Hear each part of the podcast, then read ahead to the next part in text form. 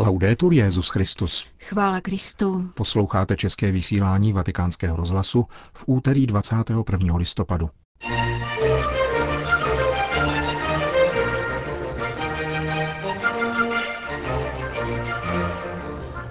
Proti kulturní a duchovní kolonizaci je jediný lék – mučednictví, kázal papež František při raní Eucharistii v kapli domu svaté Marty. Přicházím hlásat smíření, odpuštění a pokoj, vzkazuje Petrův nástupce obyvatelům Bangladéše před blížící se návštěvou této země. Svatý otec přijal maďarské biskupy, kteří jsou v Římě na kanonické návštěvě Adlímina. Pořadem provázejí Milan Glázer a Jana Gruberová.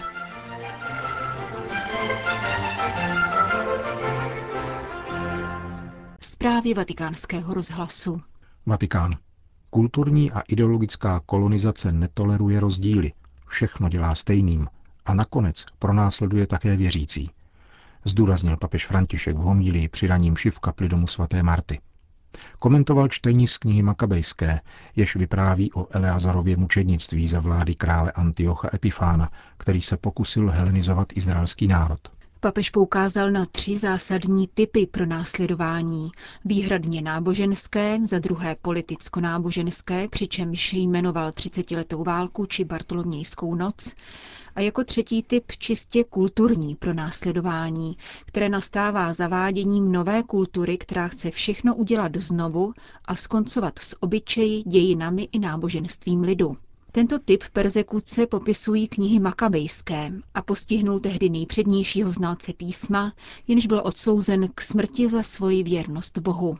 Papež František poukázal také na včerejší první liturgické čtení, jež podrobně popisuje toto kulturní pronásledování. Z Izraele povstali bohaprázdní lidé, kterým imponoval majestát Antiocha Epifána a kteří se rozhodli, že sjednají s okolními národy smlouvu. Odebrali se ke králi a ten jim dovolil, aby zavedli pohanské mravy. Tímto způsobem, pokračoval papež, lid, který vyrostl na pánově zákonu, přijal novou kulturu, obyčeje pohanů, které skoncovali se vším, s kulturou, náboženstvím a božím zákonem. Všechno znovu. Tato modernost, zdůraznil papež, je pravá ideologická kolonizace, která chce vnutit izraelskému lidu uniformní obyčeje, které ukládají jednat určitým způsobem a ne jiným, takže ruší svobodu. Někteří to přijali, protože to považovali za dobrou věc a chtěli být jako druzí. Zřekli se tradic a začali žít jinak. V lidu se však zrodí odpor a někteří, jako právě ctihodný Elázar, brání pravé obyčeje izraelského lidu. Řekl dále papež s odkazem na druhou knihu Makabejskou, která podává příběhy těchto hrdinských mučedníků. Toto pronásledování se zrodilo z ideologické kolonizace, která vždycky pustoší, všechno činí stejným a není schopná tolerovat rozdíly. Vyrůstá z hříšného kořene, který zmiňuje první kniha Makabejská, totiž od Antiocha Epifána, který násilím zaváděl v božím lidu nové, pohanské a světácké obyčeje. Culturali che finiscono per perseguitare anche i credenti. Toto jsou kulturní kolonizace, které vedou také k pronásledování věřících. Netřeba chodit příliš daleko, abychom viděli pár příkladů. Pomysleme na genocidy, které byly v minulém století výrazem nové kultury. Řeklo se, všichni budou stejní a ti, kdo nemají čistou krev, ven. Všichni stejní. Není místo pro rozdíly, není místo pro druhé. Není místo pro Boha. To je ten hříšný výhonek. Před těmito kulturními kolonizacemi, rodícími se ze zvráceného ideologického kořene, se stává kořenem sám Eleazar. Eleazar v skutku umírá s myšlenkou na mladé lidi, kterým ponechává šlechetný příklad. Dává život z lásky k Bohu a zákonu a stává se památkou ctnosti. Ve srovnání s oním hříšným kořenem, který produkuje ideologickou a kulturní kolonizaci, se objevuje nový kořen, který dává život budoucnosti. Z Antiochova králování vzešla novota.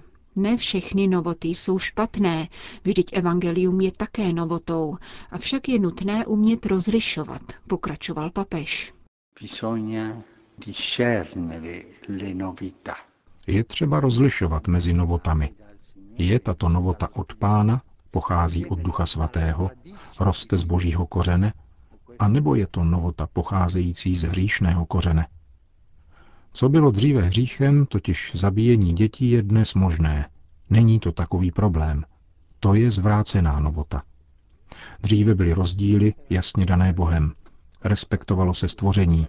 Avšak dnes jsme trochu moderní. Rozdíly nejsou takové a vzniká jakási směsice.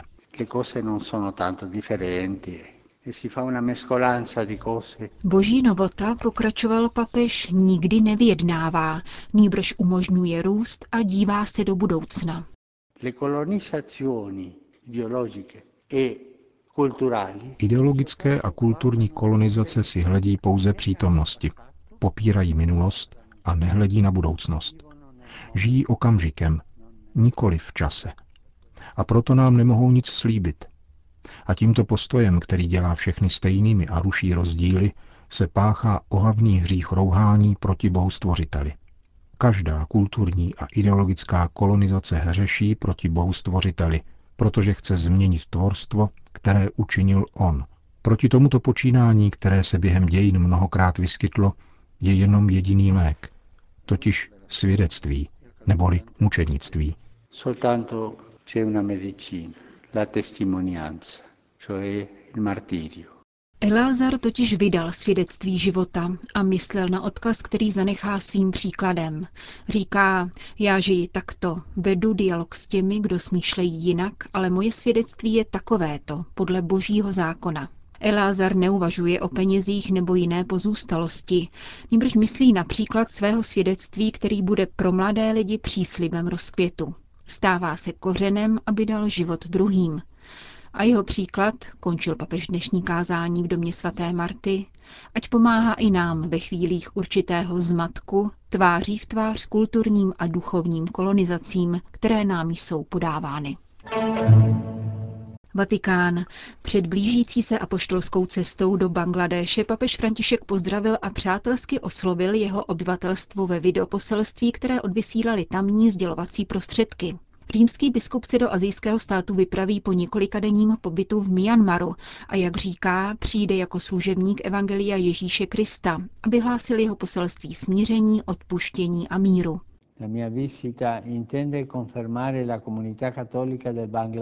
Záměrem mé návštěvy je utvrdit katolické společenství v Bangladéši v jeho víře a svědectví evangeliu, které nás poučuje o důstojnosti každého muže a ženy a volá nás, abychom otevřeli svá srdce druhým, zejména nejchudším a potřebným. Jak papež podotýká, zároveň však touží po setkání s celým národem a zejména se těší na setkání s náboženskými představiteli ve čtvrti Ramna bangladéšského hlavního města Dáky.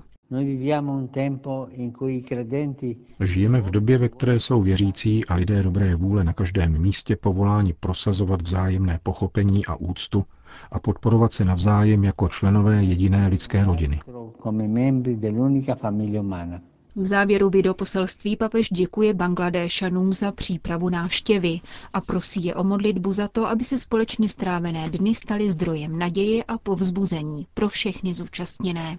Vatikán. Papež František přijal maďarské biskupy, kteří jsou v Římě na návštěvě Adlímina. Biskupové hovořili se svatým otcem o aktuální situaci své církve. Mnoho místa věnovali pozitivním změnám, k nímž v současné době v jejich zemi dochází. Kardinál Peter Erde zdůraznil, že před církví se otevírá mnoho možností. Bylo zakotveno vyučování náboženství ve školách, rozšířily se možnosti financování katolického vzdělání státem. Maďarští biskupové hodnotí pozitivně také prorodinnou politiku země, která se snaží reagovat na vážnou demografickou krizi. Jak řekl vatikánskému rozhlasu kardinál Erde, papež se o situaci v Maďarsku živě zajímal. Pozbudil rovněž biskupy, aby dbali na zachování evropské identity. Siamo stati incoraggiati dal Santo Padre Svatý otec poukázal na potřebu docenit hodnotu každého z evropských národů, jejich kulturní identitu. Neboť budoucnost Evropy nespočívá v popření identity jednotlivých národů, nýbrž v jejich vzájemném uznání a docenění. To vše se má odehrávat v postoji vděčnosti ke stvořiteli, který svolil k rozvoji různých národů a kultur v Evropě. Má to být smířená různorodost, která je posléze schopná svorné spolupráce. Hovořili jsme s papežem také o problému rodiny a manželství v Evropě. František nás povzbudil k posilování těch základních hodnot, které člověku vetkl stvořitel a nikoli názor většiny. Soltanto espressione di opinioni di una qualche maggioranza. Řekl kardinál RD. Maďarští biskupové hovořili také o pomoci, jakou jejich země poskytuje pro následovaným křesťanským komunitám. Připomněli společný projekt Charit Střední Evropy na pomoc pro uprchlíky v Libanonu. Během audience maďarských biskupů papež posvětil také Mezinárodní kříž Eucharistického kongresu, plánovaného do Budapešti na rok 2020. Do tohoto třímetrového kříže, který bude putovat po všech maďarských diecézích, jsou vloženy relikvie svatých Maďarů, včetně mnoha mučedníků komunistického pronásledování. Vatikán. Německý katolický teolog Karl Heinz Menke estonský pravoslavný hudební skladatel Arvo Pärt a německý evangelický teolog Theodor Dieter. Na první pohled se letošní laureáti teologické ceny Josefa Ratzingera značně liší. Na druhé straně jejich činnost propojilo a ovlivnilo Ratzingerovo teologické myšlení a učení. Již v předchozích letech ocenění přesáhlo hranice katolické církve. Pastor luteránské církve Theodor Dieter je jedním z nejvýznamnějších znalců Lutera a zároveň prvořadou postavou v dialogu mezi protestanty a katolíky. Cena mi byla udělena v souvislosti s mou prací na společném prohlášení k učení o ospravedlnění, které v roce 1999 v Aušpurku podepsali katolická církev a Světový luterský svaz. Ekumenicky jsem se s Josefem Ratzingerem nejprve setkal v jedné doktorantské práci, odkazující k semináři, který vedl jako mladý teolog ve Freisingu. V roce 1980 se Ratzinger intenzivně zabýval otázkou katolického uznání a ušpurského vyznání víry. Bral tedy na vědomí nejenom luterskou teologii, nýbrž také nauku luteránské církve, což je ekumenicky velice významné. Zcela konkrétně ekumenicky se pak Josef Ratzinger projevil, když se jednalo o prohlášení k učení o ospravedlnění. Jednací proces se v závěru dostal do krize a Ratzinger tehdy neobyčejně usilovně a konstruktivně hledal řešení v rozhovorech s tehdejším zemským biskupem evangelicko-luterské církve v Bavorsku Johannesem Hanselmanem a jinými zúčastněnými. Velice se tím o společné prohlášení zasloužil a lze říci, že bez něj by vůbec neexistovalo. Ohne ihn würde es diese Erklärung nicht geben. Koncem minulého týdne jste se s emeritním papežem osobně setkal. Můžete říci, jak se mu vede? Ohromuje mne jeho duševní bystrost, vřelost a přátelská laskavost, které se při jednání projevily. Emeritní papež se zajímal o mnoho témat a velice svěže hovořil o nejrůznějších otázkách, a to za neuvěřitelně živých vzpomínek. Vzpomenul si na kolegy z tübingenské doby před 50 lety. Mluvili jsme o různých teologických problémech a kromě toho také o hudbě Arvo Perta – Rozhovor se týkal skutečně širokého tematického spektra. Byli přítomni také další dva laureáti ceny, se kterými jsem se setkal poprvé, ačkoliv jsem samozřejmě četl několik knih svého kolegy Menkeho a také slyšel Pertovu hudbu. Mluvilo se o teologických otázkách všeobecně. Äh,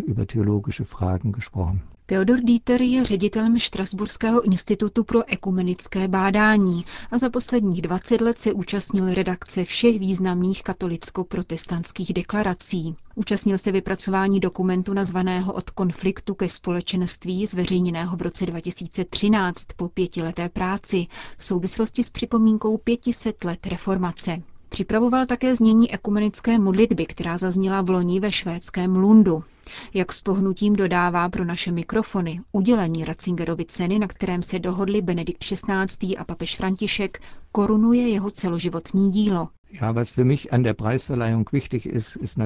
Kromě radosti z ocenění mé práce je pro mě důležité, že tímto způsobem nejvyšší katolická strana, tedy emeritní papež Benedikt XVI. a také papež František, opětovně potvrzuje, že ekumenická cesta, kterou jsme se před 20 lety vydali při společném prohlášení, je také z katolického hlediska smysluplná, plodná a směrodatná. Kromě uznání a povzbuzení je to rovněž závazek, abychom touto cestou šli dál. A je to velké ekumenické znamení k připomínce 500 let reformace. Uzavírá letošní laureát Ratzingerovy ceny luterský pastor a teolog Theodor Dieter. Končíme české vysílání vatikánského rozhlasu. Chvála Kristu. Laudetur Jezus Christus.